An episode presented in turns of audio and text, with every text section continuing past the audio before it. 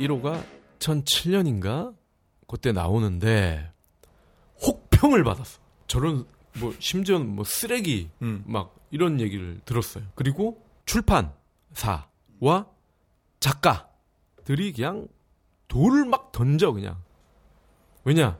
베조스가 킨들을 발표하기 직전날까지도 책 가격에 대해 공개를 안 한 거예요. 사실 이들의 관심은 가격이잖아. 그렇죠. 근데 가격은 일절 노출을 하지 않고 네. 그냥 이렇게 아 디지털 책 앞으로 대세가 될 거예요. 나만 믿고 따라오세요. 나 아마존 베조스야. 그러면 아 맞아 저 친구는 아마존으로 정말 무에서 유를 만든 놈이지. 일단 믿고 갔어. 가격은 뭐 대충 알아서 해주겠지. 잘 맞춰주겠지 했는데 그날 기자 간담회 때 발표를 해요. 9.99달러. 그럼 9.99달러면 $10,000? 네. 근데 그 당시에 그 $10,000을 받는 책들의 평균 가격이 $25. 그럼 절반도 안 되잖아. 난리가 난 거야. 출판사랑 작가들이. 이미 도장은 찍었는데 그 이 새끼가 대충 맞춰줄 줄 알았는데 그래서 도장을 찍었는데 $9.99. 그러니까 거의 40%죠. $10,000 받던 책 $4,000 밖에 못 받는 거예요. 그것도 다 먹는 것도 아니고 아마존이랑 또 나눠 먹는 건데. 그래서 혹평을 받습니다. 그러다가 네. 이제 이때 $9.99라는 소식을 듣고 작가와 출판사들이 충격을 받아가지고 이미 도장 찍은 데는 뭐 어쩔 수 없고 관망했던 그 외의 작가와 출판사들이 돌아서는 거예요. 아. 근데 전자책을 킨들로 보는 독자들이 기존의 아마존의 시스템이 여기에 녹아드니까 너무 편한 거야. 그리고 킨들을 통해서 책을 구매를 하거나 보면은 또 혜택이 많아요. 뭐 한 달에 한 권 잡지 무료. 뭐 이런 혜택도 있고 또 웹에서 이 볼 때와 달리 더 딜리케이트하게 맞춤형 네. 제안 또 후기 이런 게 또 따라오는 거야. 너무 편해. 그리고 종이책을 들고 다니는 사람들은 또 새로운 메리트를 느끼는 게 가벼움. 그렇죠. 그 뭐라고 그러죠? 그 되게 싼티 나는 그 종이 뭐라고 그래 그거? 갱지. 그 얘네 무슨 뭐 용어가 있던데. 금방 노랗게 막 변하는 거. 아, 그 문고판의 어떤 영어 단어가 있는데. 하여튼 기존에는 그게 킨들의 역할을 해왔어요. 그러니까 고가라고 해야 되나? 아니면 정가라고 해야 되나? 어떤 정가 버전의 책이 양장이 딱 있고 이게 너무 부담스러운 사람들을 위해서 노란색 종이 그죠? 되게 가벼운 거 이게 또 따로 나오잖아요. 별도의 네. 보급형이라고 해야 되나? 근데 이 역할을 킨들이 막 하는 거야. 근데 수백 권이 들어가고 응? 그리고 책 한 권 사면 이거는 여러 명이 돌려보기도 쉬워. 그러니까 킨들을 단말기를 만약에 뭐 EPD랑 박 차장, 뭐 이부장 이런 아저씨들이 킨들을 네. 샀다. 네. 그러면 내가 만약에 뭐 상록수 이런 책을 사서 내 킨들에 깔았어. 네. 그럼 나는 볼 수 있잖아요. 근데 내 계정으로 EPD의 킨들로 들어가서 가동을 하면 이게 네. 다운이 저절로 돼. 네. 그러면 이 네 명이 다 물론 내 계정으로 들어갔을 때지만 그렇죠. 네 명이 동시에 전 세계 어디에 있든 네 명이 동시에 책을 볼 수가 있어. 얼마나 편해. 그런 어떤 책 읽기의 혁명을 가져온 거예요. 그래서 킨들도 많이 팔려서 이제 또 효자가 되죠. 그러다가 이제 더 또 세련된 킨들 파이어가 나와요. 그죠? 그렇죠. 킨들 파이어는 이제 아이패드 역할을 하는 전자책이죠. 이제 웹 서핑도 좀 더 큰 칼라 화면에서 할 수가 있고 영화도 볼 수 있고 뭐 그런 거죠. 킨들 처음 나왔을 때 아이패드랑 비교하는 광고가 생각이 나요. 수영장에서 이제 한 명은 아이패드로 책을 보고 한 명은 이제 킨들로 책을 보는데 킨들은 당시에는 흑백이었잖아요. 근데 그러니까 훨씬 더 이제 작고 얇고 훨씬 더 싸고 그리고 태양 비치는 데서 잘 보이고 근데 아이패드는 그게 안 되니까 그런 점을 좀 비교를 해서 광고를 하더라고요. 그건 원조 킨들이죠. 그냥 네. 책 전용 단말기. 아, 그럼 뭘 얘기야? 아, 아마존 이제 설립 초기에 협박을 했던 그 반젠 노블이 또 따라하죠.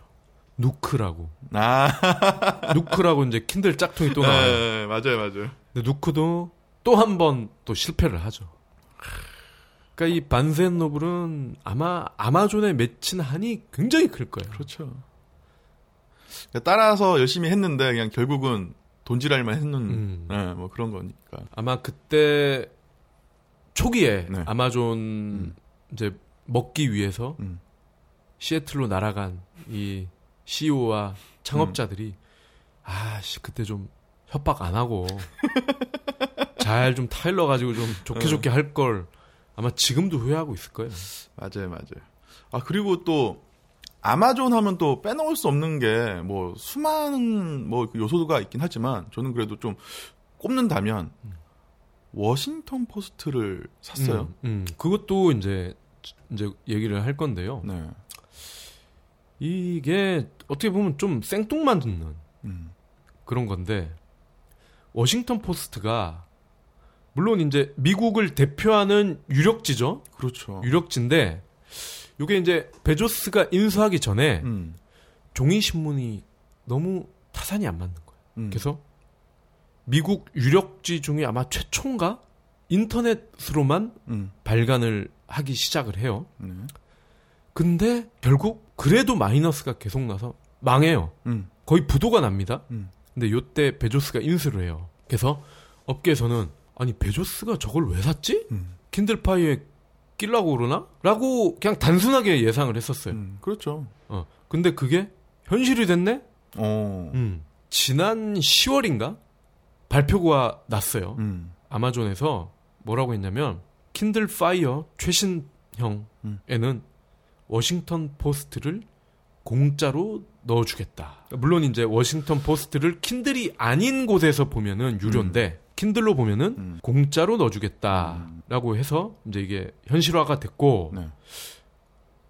베조스가 워싱턴 포스트를 인수하고 나서 실제로 클릭 수가 3배가 늘었대. 아 그래요? 3배가 늘어서 그러니까 편집국장도 갈고 뭐 이러면서 기사가 되게 좀 말랑말랑하면서 뉴스피드 느낌이 나는 그런 기사들을 많이 넣어줬나 봐요. 그리고 또 하나가 이 워싱턴 포스트가 이제는 요건 이제 최근에 나온 뉴스인데 네.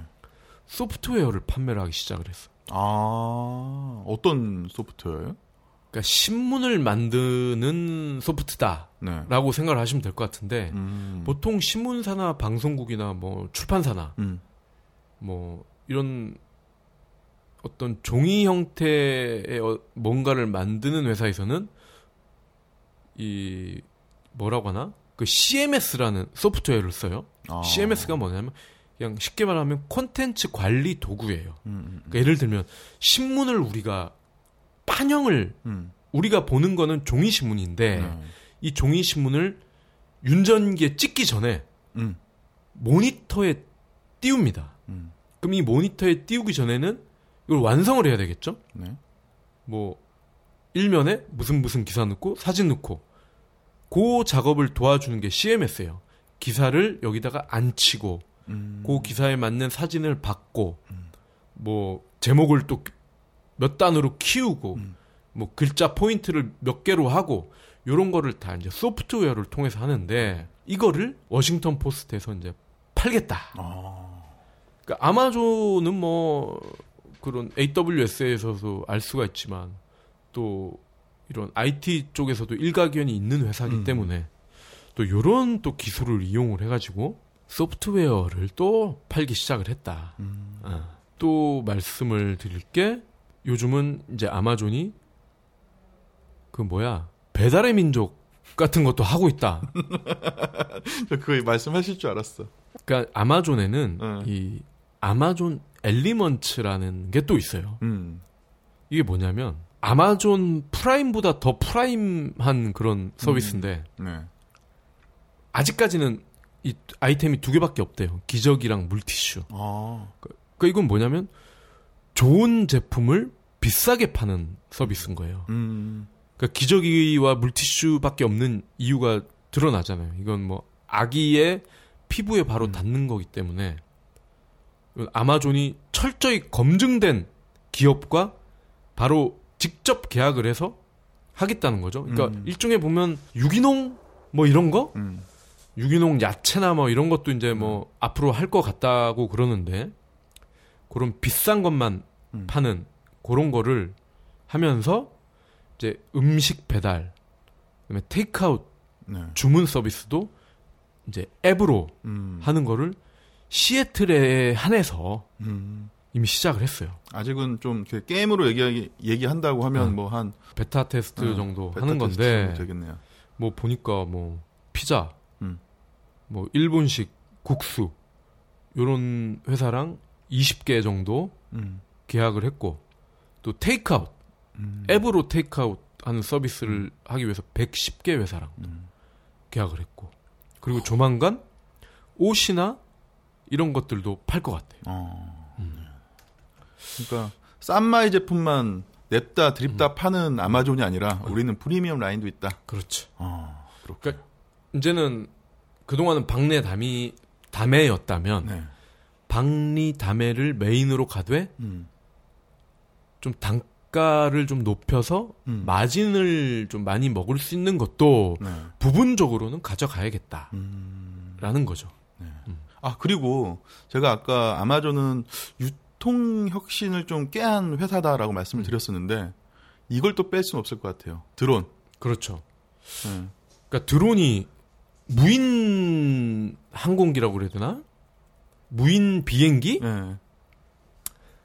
그 쉽게 얘기하면 그런 스타워즈에 나오는 그런 조만한 그 뭐 이렇게 조이스틱으로 움직일 수 있는 그런 어떤 나르는 날트를 이용을 해가지고 네. 배송을 하겠다는 거야. 그래서 클릭을 하거나 앱으로 터치를 하면 30분 뒤에 집 앞에 떨궈주겠다. 그러니까 무인 드론이. 근데 또 이게 대단해. 이게 또 베조스가 아니면 상상할 수가 없는 서비스인데 또 이 항상 베조스는 그렇잖아요. 기발한 아이디어를 내놓으면 또 맨날 쓰레기니 뭐 어쩌니 뭐 저 새끼는 말도 안 되는 소리만 늘 인생이 그래. 얘는 인생이 가시밭길이야. 근데 드론도 마찬가지야. 네. 드론도 당장 이 얘기를 했더니 막 온갖 이해단체에서 말도 안 되는 소리 하지 마라. 그러면 베조스가 드론을 띄우면 하나만 띄우느냐? 수백 개를 띄울 텐데 얘네가 하늘에서 충돌을 해가지고 걸어다니는 사람들 머리에 떨어지면 어떡할 거냐. 응? 그리고 아마존이 하면은 이베이도 하고 반센노블도 하고 다 할 거 아니냐. 그럼 이거 하늘에서 교통체증이 일어난다. 어떡할 거냐. 그런 또 문제가 나오고 있어요. 여튼 뭐 기대가 되는 것 같아요. 저는 개인적으로 베존슨 형님의 성격이 좀 궁금해요. 스티븐 잡스 형님도 성격이 지랄 맞잖아. 천재형 CEO들은 공통점이 있는 것 같아요. 존슨 형님도 좀 성질이 더러워. 역시 아주 더럽고 네. 또 우리가 그 IT 레전드 1호였잖아. 앨런 머스크 형도 대머리잖아. 네. 베조스도 대머리야. 잡스도 대머리야. 그러니까 이 정말 이 큰 굴지의 IT 기업이 일구려면은 대머리여야 되고 싸가지가 없어야 되나 봐. 아니 그게 고민을 머리털이 다 빠지도록 하니까. 그래서 그런가? 네, 그렇지 않을까요? 근데 이들은 보니까 20대 때부터 뭐 대머리던데. 그때부터 이제 고민이 시작이 된 거죠. 아니 뭐 우리 저 청취자분들 중에 또 머리가 좀 시원하실 분들도 있으실 것 같은데 뭐 나쁜 것만은 아니니까요. 예. 좋은 쪽으로도 한번 좀 생각해 보시면 될 것 같아요. 일단 베조스는 제가 볼 때는 네. 냉혈한이다. 그 심지어 여기 그 베조스랑 같이 일했던 임원 중에 한 사람은 네. 그런 얘기를 했어. 베조스의 혈관은 얼음물이 흐를 것이다. 얼음물. 아 냉혈한. 혈관에 얼음물이 흐를 것이다. 이런 표현은 또 처음 들어봤어요. 그러니까요. 아주 얘들은 책을만 읽어서 그런가 되게 문학적이야, 표현이. 자, 일단 그 사례를 몇 개를 보면은 네. 일단 직원들을 뽑을 때 대놓고 얘기를 해. 나는 아주 혹독한 과정을 거쳐서 직원을 뽑는다. 그리고 저번에 뽑았던 애들보단 항상 더 나은 애를 뽑는다. 그러니 각오해라. 네. 뭐 대놓고 면접 때 이런 얘기를 하고 또 아마존이 뭐 이제 비슷한 얘기가 또 나오겠지만 엄청 빡세. 그래서 거의 그러니까 우리나라 미생에 나오는 그런 애들 버금갈 정도로 네. 빡세게 굴린다는 거야. 그래서 퇴근하려고 딱 보면은 버스가 다 끊겨. 그래서 한 번은 네. 직원 중에 하나가 베조스한테 항의를 했대. 버스비 좀 지원 좀 해달라. 네. 그러니까 그 얘기는 버스 끊기기 전에 퇴근 좀 해줘라. 그거잖아. 그러면서 저녁이 있는 삶. 네. 일과 생활의 어떤 균형 이런 거를 또 얘기를 했나 봐. 그랬더니 베조스가 막 화를 내면서 나는 일과 삶이 균형을 맞추는 이런 사람 원하지 않는다. 아마존에는 그런 사람 필요 없다. 뭐 대놓고 얘기를 해. 그리고 버스비 그래서 나는 못 주겠다. 실제로 아마존의 어떤 복지라고 네. 할 수 있는 거는 딱 두 개가 있대. 아스피린 네. 비치하는 거 그리고 회사 입구에 개 비스켓 놔주는 거. 그러니까 개를 데리고 출근하는 건 또 인정을 한다네. 그거 딱 두 개. 복지가. 그나마 아스피린 주는 것도 나중에는 없앴어. 그 뭐 한 번 또 위기 때 그때 뭐 어차피 비용을 줄여야 되니까 그때 없어졌겠죠. 야 진짜 혈관에 얼음이 이게 흐를 것 같은 그런 느낌이네요. 그리고 또 이 창업 공신 중에 캡펍이라는 또 부사장이 있어요. 이 사람이 이제 초기에 그 아마존의 물류 센터를 다 세팅하고 프로그래밍한 사람인데 이제 그랬어. 아 이제 막 회사가 커가고 막 뭐 스탠퍼드, 하버드 막 굉장한 애들 막 들어오고 하니까 불안한 거야. 그래서 베조스한테 어우, 이러다가 나 잘리는 거 아니야? 그랬더니 베조스가 걱정 말게. 자네가 있고 싶은 한 계속 다녀도 되네. 그랬다고. 근데 몇 년 뒤에 이 CEO의 버금가는 역할을 할 수 있는 사람을 영입을 해요. 근데 얘가 막 이제 막 안에서 막 오만방자하게 막 하고 다니니까 이 사람이랑 충돌을 하게 되잖아요. 근데 베조스가 결정적으로 이 사람한테는 결정을 할 수 있는 권한을 다 빼버린 거야. 그러니까 최고 기술 책임자라는 타이틀을 주고 결정권을 다 뺏어온 거야. 그 얘기는 뭐야? 그냥 뭐 월급만 축내고 있어도 좋다. 하지만 의사결정은 할 수 없다. 그 얘기잖아. 네. 그럼 아까 한 얘기랑 어떻게 돼? 결국에는 배치가 되는 거 아니야. 틀린 건 아니지만. 네.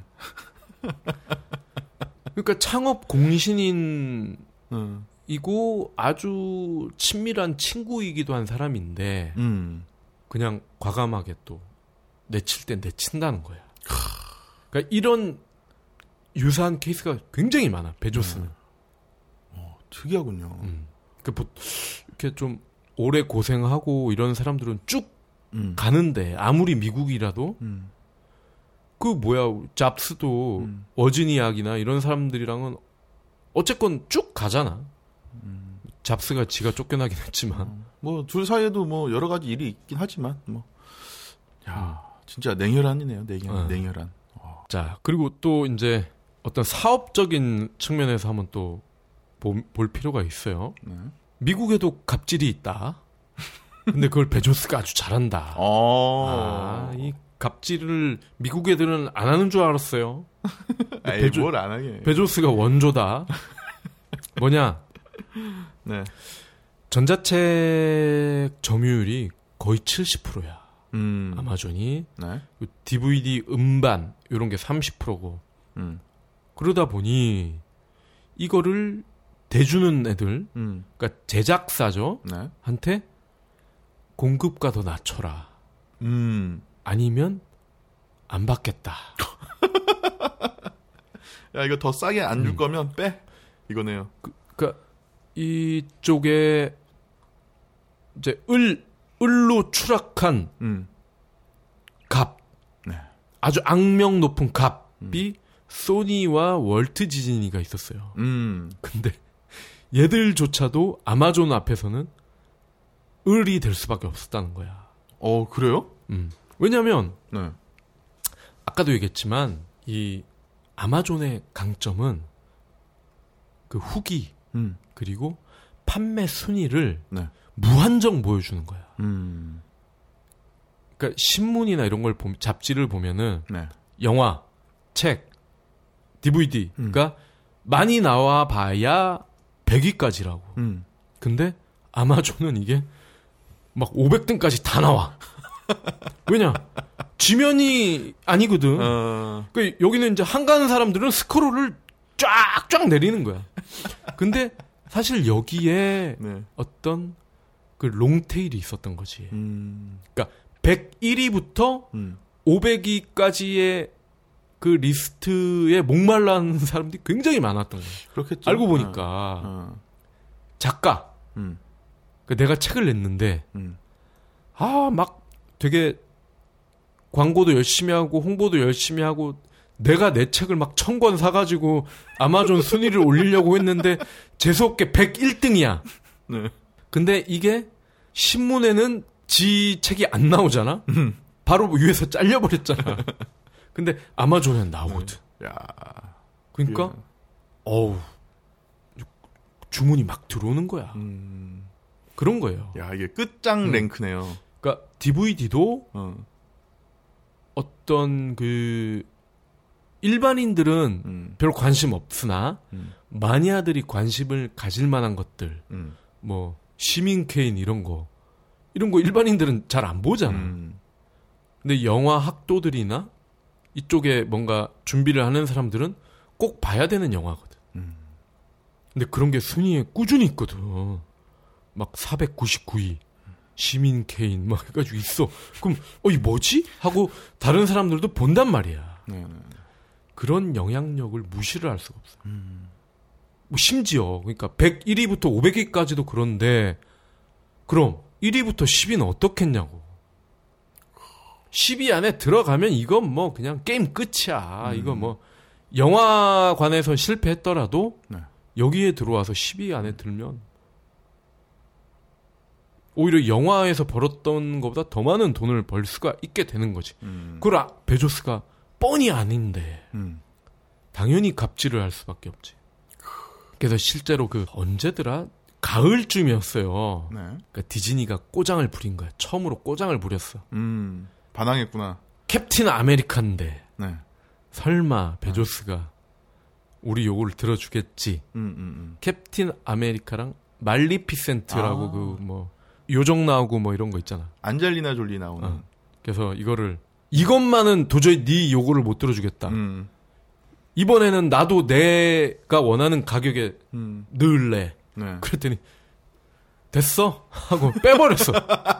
아예 빼버렸어.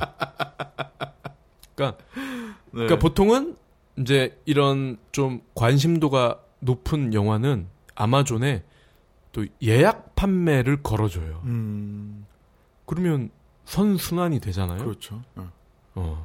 예약 판매해서 미리 예약 구매하고 이럴 수 있고, 이게 어느 웹사이트에 광고하는 것보다 더 큰 효과가 있으니까 광고 역할도 하고. 근데 베조스가 아예 빼버렸어. 그런 또 갑질을 했고. 야, 진짜 무섭다. 전자책에서도 마찬가지야. 아까 얘기를 했잖아요.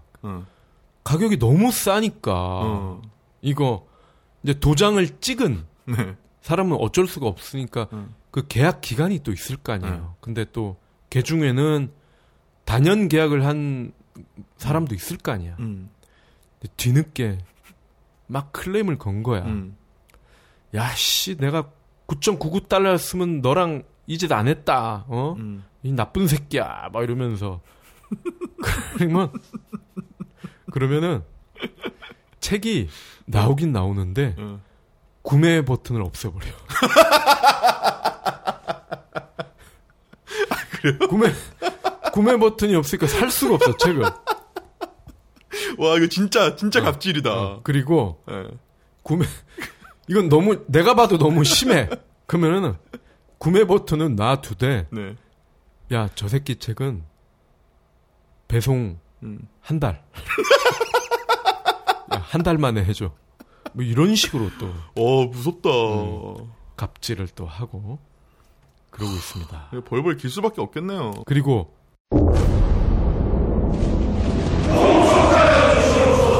전하! 신에게는 아직 황비홍과 마르쿠스가 스파타! 나가 있사옵니다! 우와, 이 파티 뭐야? 나라를 구한 영웅들이지. 시대의 영웅들이 함께한다. 영웅 포카카오.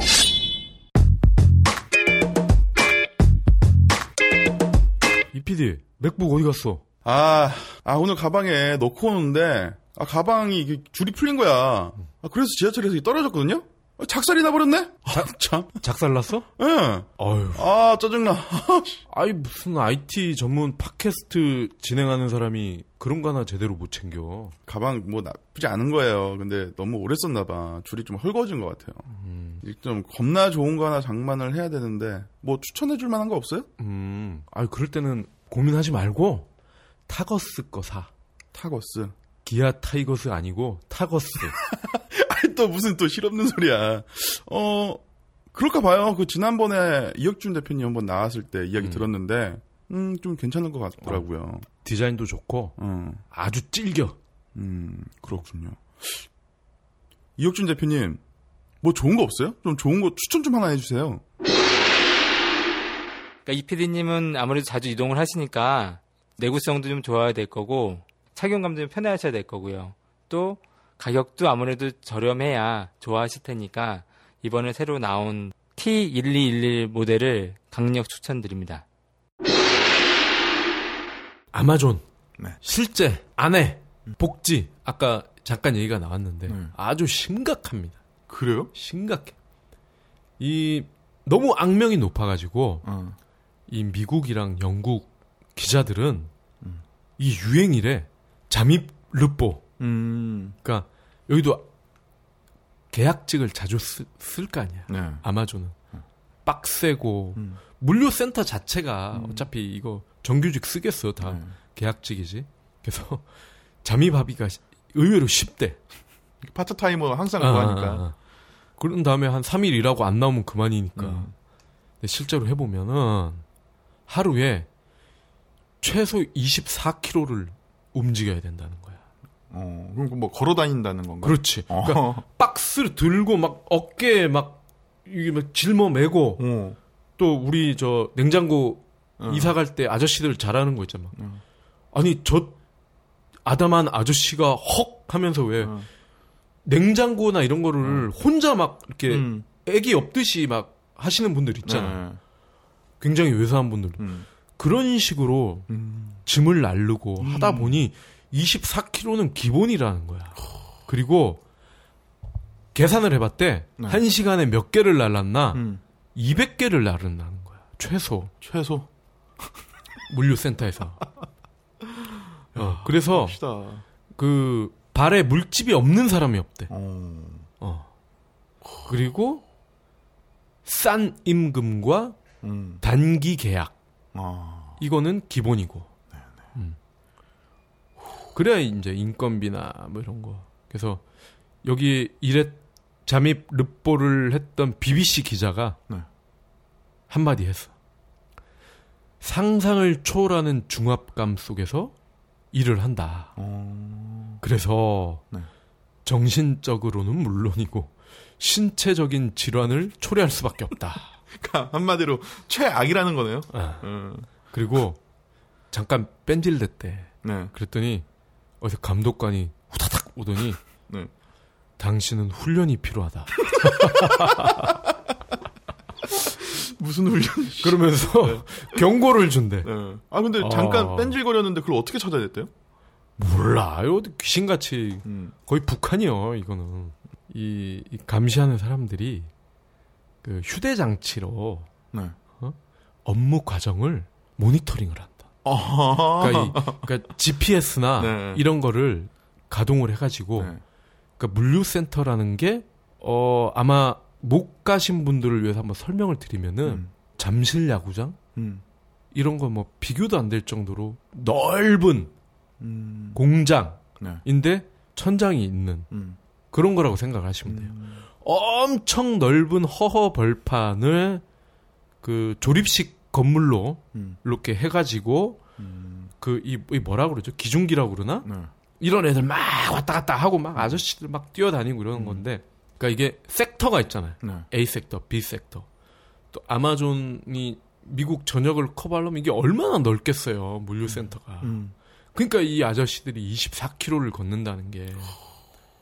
그러면은 단순 계산을 해보자고 우리가 24km를 걷는다면 정말 단순하게 생각하면 12km를 왕복하는 거 아니야.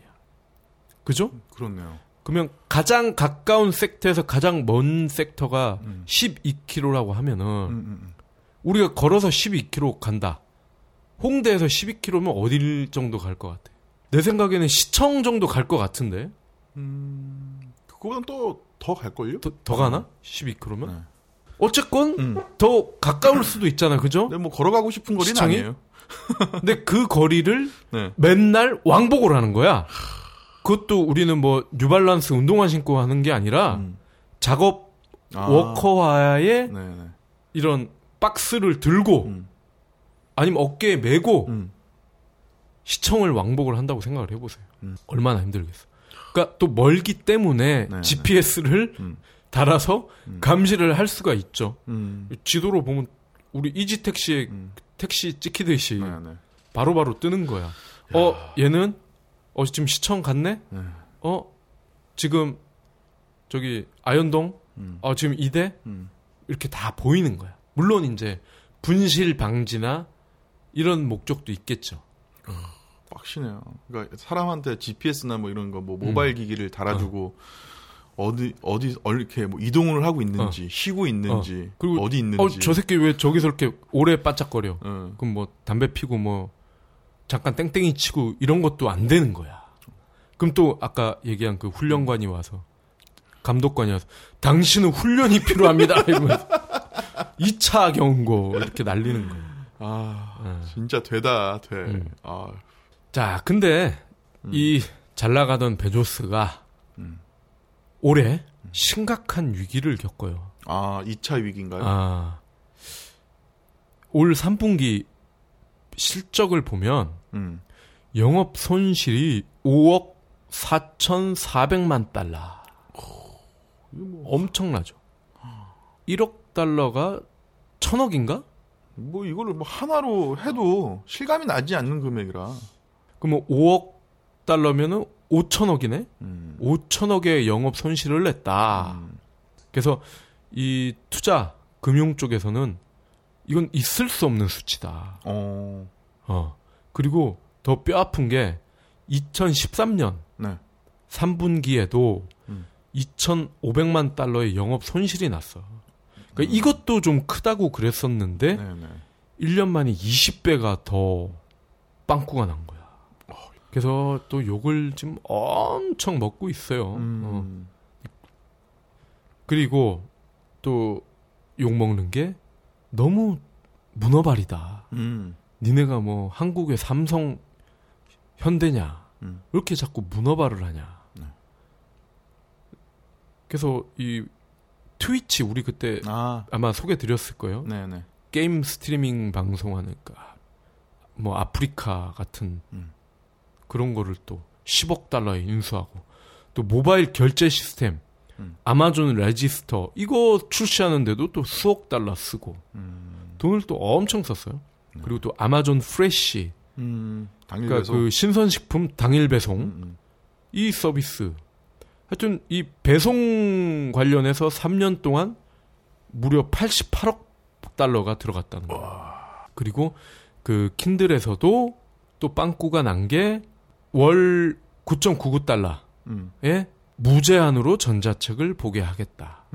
킨들 언리미티드인가? 요것도 한번 소개해드렸던 것 같아요. 물론 이제 제한적으로 모든 책을 그렇게 한 건 아니고 제한적으로. 근데 여기서도 또 빵꾸가 났고 또 무제한 음악 스트리밍 서비스에서도 빵꾸 났고 또 결정타 파이어 폰 이게 이제 그 갤럭시나 아이폰 흉내낸 건데 네. 여기서도 빵꾸 났고 파이어 TV 애플 TV 네. 그죠? 구글 TV 뭐 이런 것도 흉내낸 것 같은데 여기서도 빵꾸 났고 진짜 제 2의 위기네요. 네. 그 파이어폰 재고가 거의 1억 달러치 쌓여 있다는 거야. 아, 엄청난 거죠. 네네. 근데 이게 이 아마존도 웹스토어가 있잖아요. 저희한테는 좀 생소하지만 그 앱스토어를 뭐 살리려면 이런 모바일 디바이스들, 뭐 스마트폰이나 아니면 뭐 킨들 같은 거를 놓칠 수는 없을 것 같아요. 그러니까 이게 이제 베조스도 이제 아마존 창립한 지 지금 20년이 됐잖아요. 그러면서 이제 흔들리는 거지. 그리고 딱 보니까 애플, 삼성은 기계 하나 잘 만들어서 애플만 해도 지금 미국 포함한 글로벌 시가총액 1위잖아. 글로벌 1위라고. 스마트폰 하나 잘 만들어가지고. 삼성도 뭐 한 20위 정도 하나? 그러니까 엄청나니까. 네네. 근데 자기는 이렇게 개고생을 했는데 한계가 있다는 거지. 그래서 하드웨어 쪽으로 욕심을 낸 것 같은데 네. 일단 소비자들이 봤을 때는 아이폰, 갤럭시가 헐 난데? 굳이? 뭐 아무리 아마존 서비스를 좀 더 싸게 편하게 이용할 수 있다고 해도 굳이 뭐 그 정도까지 투자할 가치는 없다라고 판단을 하는 거죠. 근데 뭐 어쨌든 지금 이렇게 힘든 상황이긴 하지만 그래도 우리 차장님이 좋아하는 거 있잖아요. 인류에 어떠한 영향을 남겼는지. 베조스가 지금은 위기를 겪고 있지만 왜 IT 레전드가 될 수밖에 없냐. 그 몇 가지를 한번 딱 프레임을 잡아서 설명을 드릴게요. 일단 잡스 하면은 아이폰 그리고 맥 이거는 그 전까지는 인류가 경험할 수 없었잖아요. 네. 그죠? 엄청난 일인 거죠. 그러니까 레전드라 함은 그 사람 이전에는 없었던 거를 만들거나 서비스를 했다라고 생각하시면 될 것 같아요. 빌 게이츠가 레전드인 이유도 윈도우 그거 하나죠. 뭐 딴 거 있나? MS-DOS 뭐 MS-DOS에 뭐 어디 뺏긴 거 아니야? 그것도 인수한 거 아니야? 네, 샀죠. 아빠한테 돈 빌려서. 그럼 베조스는 뭘 없던 걸 했냐? 첫째, 전자상거래의 일상화. 그러니까 아마존을 필두로 해서 네. 킨들도 그렇고 전자책도 전자상거래를 해야 책을 볼 수 있잖아요. 그 어떤 전자상거래를 누구나 할 수 있게끔 만들었다. 대단하죠. 네. 베조스가 아니었으면 우린 지금도 서점 가서 책 사고 그죠? 이마트 가서 물건 사고 그랬을 거야. 그리고 빅데이터 마케팅 역시 사실상 최초다. 우리가 빅데이터 말은 많이 하는데 네. 뜬구름 잡는 느낌이 사실 들잖아요. 근데 아마존의 그런 어떤 맞춤형 서비스가 알고 보면 그게 빅데이터인 거예요. 아까 말씀드렸죠? 내가 조선왕조 실록을 사면 백제 고구려 신라 실록이 추천책으로 짜잔 뜬다는 거. 요런 게 이제 빅데이터 마케팅인 거죠. 그리고 실제로 이 어떤 심리학자가 또 논문을 쓴 게 있더라고요.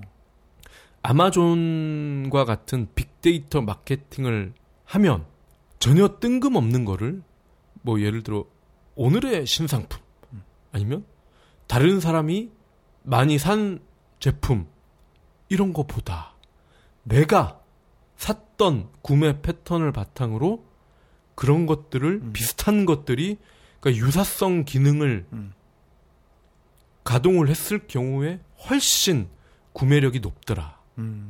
아무래도 개인이 선호하는 콘텐츠나 제품이면 구매할 확률은 더 높아질 수밖에 없겠죠. 그 저마다 다른 아마존의 초기 화면을 본다는 게 그거잖아. 초기 화면에 메인 화면은 댑다 크잖아. 근데 지난주에 조선왕조 실록 샀는데 이번에 백제 왕조 실록이네. 그게 댑다만하게 크게 떠 있으면 당연히 눈길이 가고 재구매로 이어질 가능성이 크겠죠. 그리고 또 하나 독서 형태를 바꿔놨다. 킨들 전자책으로 독서를 하는 인류를 만들었다. 그거죠. 그러니까 요 세 가지가 네. 우리 베조스 형이 인류에 공헌한 바가 아닌가. 그냥 저는 혹시나 하고 던진 말인데 뭐 천산유수로 말씀을 또 하시네요. 그러면 뭐 좋아. 그럼 한국에 기여한 게 뭐가 또 있을까요? 그렇죠. 사실 이게 중요하죠. 아니 뭐 베조스 형 뭐 반짝반짝 빛나는 머리, 브레인 다 좋은데 우리랑 무슨 상관이냐? 상관이 있습니다. 네. 왜냐하면 방송 초반에 직구 말씀드렸죠. 이 된장녀들도 이제 직구를 하면서 네. 한국 소비자원이 조사를 했어요. 직구 1,000명을 조사를 했더니 응답자의 56%가 아마존을 이용을 한 거예요. 10명 중 6명이. 거의 6명이. 10명의 6명꼴로 아마존을 주로 이용을 했다는 거예요. 그럼 빅데이터 마케팅의 시초인 아마존이 그걸 모르겠어? 한국의 된장녀들이 갑자기 우리를 주목하기 시작했다. 바로 알거든. 야, 이러다가 조만간 아마존 코리아 생기는 거 아니에요? 그래서 우리가 그때 그 아마존 네. 본사, 그죠? 안우성 이사님 뵀을 때 마지막으로 이 질문을 했었죠, 제가. 한국 지사 설립은 어떻게 되냐. 네. 좀 뭐 말을 조금 살짝 돌리긴 했지만 그랬죠, 마지막에. 본사에서 관심 있게 지켜보고 있다. 아마 조만간 본사를 통해서 뭔가 언질이 갈 것이다. 라고 해. 살짝 힌트를 줬죠. 감을 잡기 힘든 그런 힌트를 줬는데, 올해 직구 시장이 2조예요, 2조. 네. 근데 작년에 1조였고, 올해 2조야. 그럼 내년에는 단순 계산하면 4조죠. 4조. 엄청난 거죠. 그리고 한국인의 특성상, 어떤 냄비 근성, 이거 장난 아니잖아. 한번 끓기 시작하면 뭐 허니 버터칩 한 놈이 먹으면 다 먹잖아. 전 아직 못 먹어봐서. 그래서 4조 이상이 되지 않을까. 그러니까 초기에는 2배로 뛰지만 내년부터는 3, 4배, 5배 팍팍 뛰지 않을까라고 추정을 해보는 거죠. 네. 그리고 또 이 AWS 지금 뭐 염동은 전 구글 사장이 지금 여기 이제 지사장인데 여기서도 또 이제 그 어떤 삼성전자 이런 클라이언트 대기업 클라이언트를 상대로 또 영업을 또 잘 해가고 있어요. 아 그러면 아마존 웹 서비스는 국내에 법인 있는 거예요? 이미 있죠. 그렇군요. 그래서 추정하건대 삼성전자만 거의 500억을 연간 또 지불을 하고 있다. 삼성전자가 쓰면 다른 회사가 쓰게 되는 건 뭐 시간 문제다. 이렇게 보고 있는 거죠. 그러니까 AWS 플러스 원래 오리지널 아마존 서비스가 한국에 온다면 그게 내년이 아마 시초가 되지 않을까. 야, 이거 또 마지막에 또 예언을 한번 또 하시네요. 또 이 예언과 함께 마지막으로 제가 이제 그 베조스 엉아가 남긴 명언 요거를 좀 소개드리면서 네. 긴 방송을 마무리를 할까 해요. 네. 제가 개인적으로 가장 와닿았던 명언은 고객의 이윤이 나에게는 기회다. 되게 추상적이죠. 네. 고객의 이윤이 나에겐 기회다. 근데 가만히 생각해 보면은 제가 지금까지 2시간 넘게 말씀드린 베조스의 철학, 행동, 심지어는 구악질, 갑질 이게 다 여기에서 기반입니다. 고객의 이윤이 나에겐 기회다. 그러니까 고객의 이윤이 뭐냐? 에브리데이 로우 프라이스. 그건 기본이고 그 다음에 그런 어떤 후기, 빅데이터 요게 사실은 고객 입장에서 굉장히 편리한 서비스거든. 그죠? 시간을 절약해주죠. 괜히 내가 쓸데없는 데 가서 클릭질하면 시간 버리고 시력 떨어지고 살찌고 어? 오래 앉아있으면 살찌잖아. 그러니까 고객의 이윤이 나에겐 기회다. 그러니까 항상 이 사람은 어떻게 하면 고객의 니즈, 베네핏 이게 증가할까, 커질까 거기에서 모든 기회를 포착을 하드는 거야. 두 번째, 경쟁자만 바라보면 경쟁자가 뭔가를 할 때까지 기다려야 한다. 하지만 고객에 집중하면 선구자가 될 수 있다. 그러니까 이건 정말 대다수 CEO들이 새겨들어야 할 말이에요. 대다수 CEO들은 경쟁자, 1위 이런 회사들 맨날 흉내만 내고 야 쟤들 저렇게 하면 우리는 이렇게 비슷하게 가되 딱 신의 한 수를 어떻게 딱 해서 물기를 한번 바꿔보자. 뭐 이런 궁리만 한다고. 근데 경쟁자만 생각하면 경쟁자가 할 때까지 우리는 항상 기다려야 된다는 거예요. 맞는 말이죠. 네. 기다리다 보면 팔로우 역할밖에 못한다는 거예요. 퍼스트 무버가 되라. 네. 그리고 세 번째, 발명을 하다 보면 늘 예기치 않은 행운이 따른더라. 그러니까 발명이라 하면 뭐 발명가가 뭐 없던 물건 만들고 이런 의미보다는 그런 서비스죠. 후기 서비스나 뭐 빅데이터 서비스나 블루 오리진 같은 뭐 우주 여행 서비스나 이런 거죠. 그러니까 블루 오리진이 살짝 저희가 좀 뭐 길게는 말씀을 안 드렸는데 블루 오리진을 한다고 베조스가 회사 세우고 뭐 또 프로젝트 진행 막 하니까 방산업체들이 저 새끼 이 바닥에서도 또 뭔가를 하네? 베조스는 믿고 투자할 수 있지 하고 또 방산업체들이 투자를 했어요. 아 이름이 갑자기 생각이 안 나네. 미국의 최대 록히드 마틴 이런 굴지의 방산 기업들이 베조스 회사에 블루 오리진에 막 투자를 해가지고 컨소시엄을 형성을 해가지고 그 머스크의 회사 이름 뭐였죠? 스페이스X. 스페이스X. 그리고 레리 앨리슨도 그런 뭐 우주 회사 하나 있죠? 우주 관광을 하는 회사들이죠. 그리고 또 브랜슨, 리차드 브랜슨? 그 영국의 또 아주 괴짜 그 아저씨도 뭐 우주 사업 뭐 한다고 또 깝죽대고 있어요. 그러니까 이런 프로젝트를 진행하다 보니 록히드 마틴에 또 투자를 받고 그러니까 일단 저질렀더니 길이 보이더라. 이런 얘기죠. 그리고 또 하나, 네 번째, 비난받는 것을 두려워한다면 아무것도 안 하면 된다. 멋있죠. 그러니까 욕을 먹더라도 뭐든 해라. 그리고 가급적 욕을 많이 먹는다. 그럼 그거는 정말 참신한 거다라고 해석을 할 수도 있는 거예요.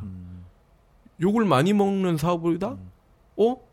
그거 잘만 다듬으면 그거는 대박이 날 수 있다. 이 얘기인 거예요. 욕을 안 먹고 야 그거 좋은데?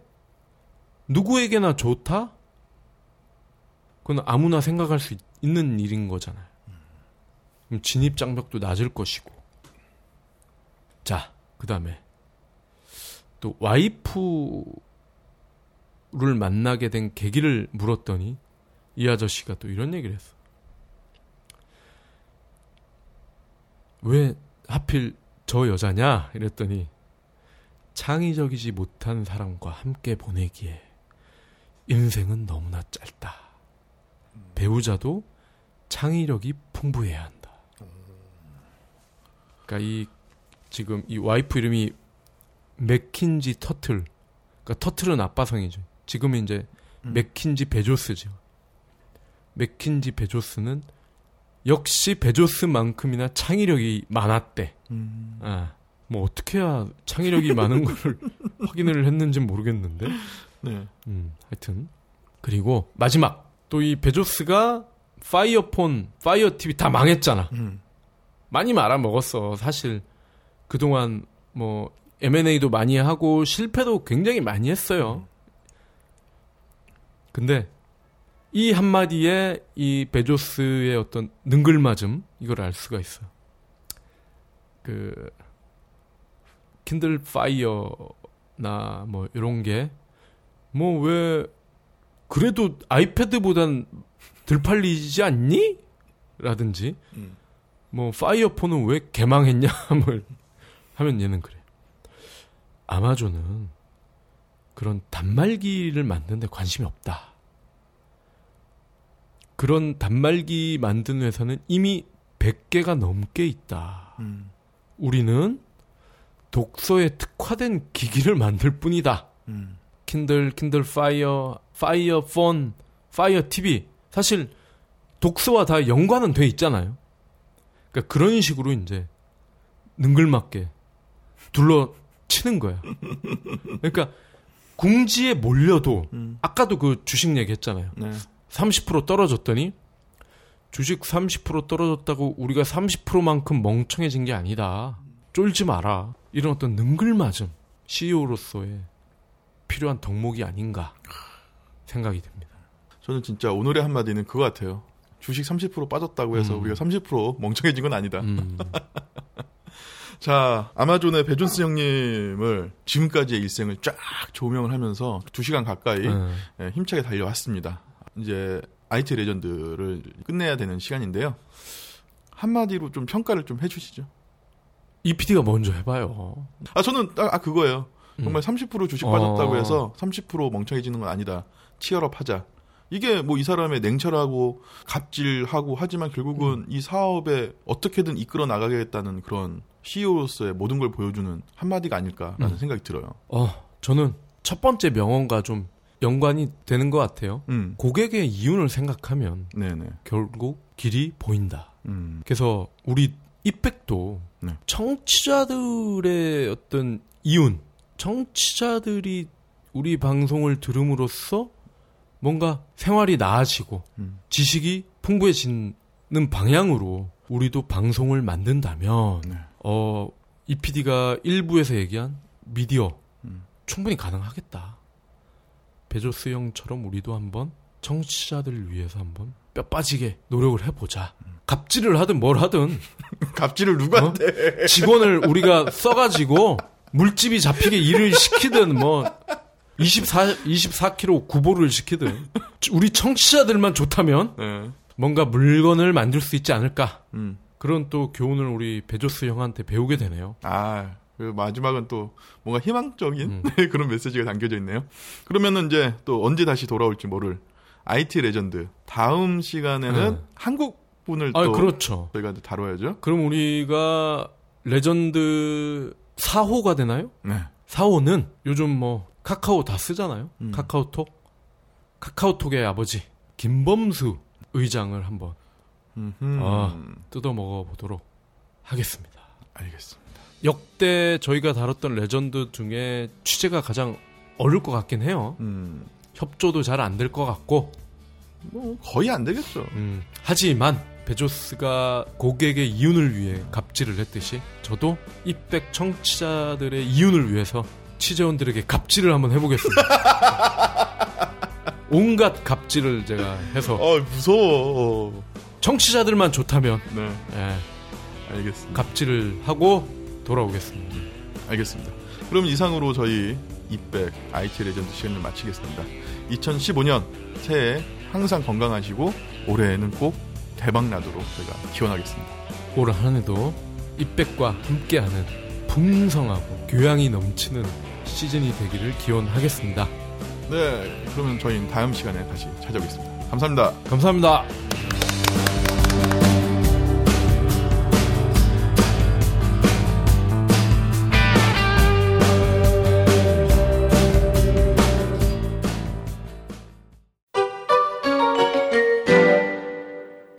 발전소 IMC 플러스